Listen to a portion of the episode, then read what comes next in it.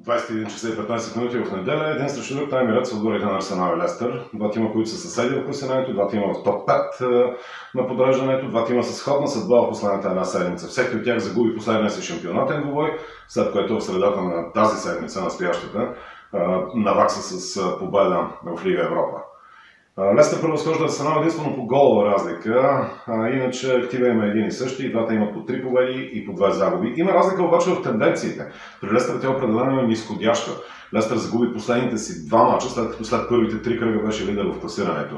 При Арсенал повече на приливи и отливи е представянето, но по някакъв начин предвидимо. Арсенал продължава да е ефективен срещу да ги наречем отборите от средно равнище, в същото време продължава да не успява да постига нищо срещу топ отборите. Тук идва, разбира се, любопитния въпрос към коя категория бихме могли да присъединим Лестър.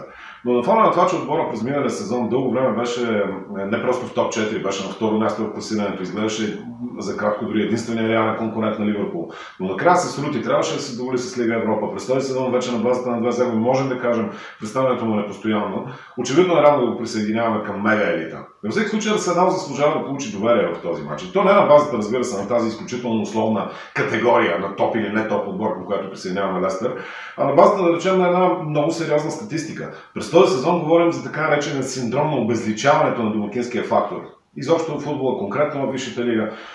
Арсенал е един от малкото отбори, които не са жертва на този синдром. През 2020 година той е един от топ домакините в Висшата лига. 11 мача от тях 9 победи.